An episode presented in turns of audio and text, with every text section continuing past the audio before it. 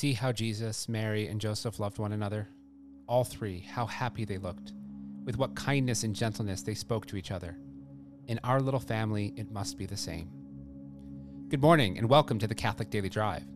Today is Wednesday of the 21st week in Ordinary Time. In the Gospel, Jesus challenges us to make sure we are truly living a righteous life, not just going through the motions. God, come to our assistance. Lord, make haste to help us. Glory to the Father, to the Son, and to the Holy Spirit, as it was in the beginning, is now, and will be forever. Amen. O God, you are great and glorious. We marvel at your power. Strike up the instruments, a song to my God with timbrels, chant to the Lord with cymbals. Sing to him a new song, exalt and acclaim his name. A new hymn I will sing to my God. O Lord, great are you and glorious, wonderful in power and unsurpassable. Let your every creature serve you, for you spoke and they were made. You sent forth your spirit and they were created. No one can resist your word. The mountains to their bases and the seas are shaken, like rocks like wax melt before your glance. But to those who fear you, you are very merciful.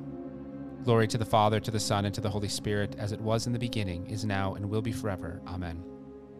O God, you are great and glorious. We marvel at your power. A reading from the Holy Gospel according to Matthew. Woe to you, scribes and Pharisees, hypocrites! For you are like whitewashed tombs, which outwardly appear beautiful, but within they are full of dead men's bones and all uncleanness. So you also outwardly appear righteous to men, but within you are full of hypocrisy and iniquity.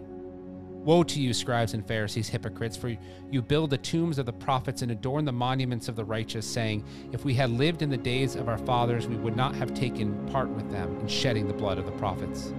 Thus you witness against yourselves that you are sons of those who murder the prophets. Fill up, then, the measure of your fathers. The Gospel of the Lord.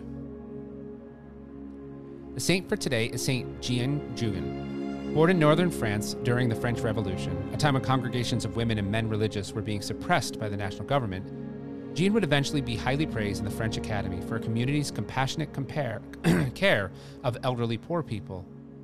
When she was three and a half years old, her father, a fisherman, was lost at sea. Her widowed mother was hard pressed to raise her eight children alone. Four died young. At the age of 15 or 16, Jeanne became a kitchen maid for a family that not only cared for its own members but also served the poor, elderly people nearby. Eventually, she, uh, she joined a Third Order group founded by St. John Eudes, and where she and others prayed, visited the poor, and taught catechism to children. She founded several houses for the elderly by the end of 1849, all staffed by members of her association, the Little Sisters of the Poor. By 1853, the association numbered 500 and had houses as far away as England. By the time Pope Leo XIII gave her final approval to the community's constitutions in 1879, there were 2,400 Little Sisters of the Poor. She died later that same year on August 30th. Today is a very difficult gospel. Jesus calls the scribes and Pharisees whitewashed tombs. In today's day and age, though, we see this being played out in another way. This is a great temptation for our youth. How many people are filtering their lives for social media? Some even make themselves more beautiful through filters as if they're not good enough. It doesn't have to be airbrushed to be filtered, though. Many share lives that are not what they are truly feeling. Many comedians, as we know, are hurting and empty inside, dealing with great pain. What is it about us that we want to look the part? Unfortunately, we have stopped in many of our schools discussing philosophy. We focus on what things appear to be rather than what they essentially are. Our children are impacted by this.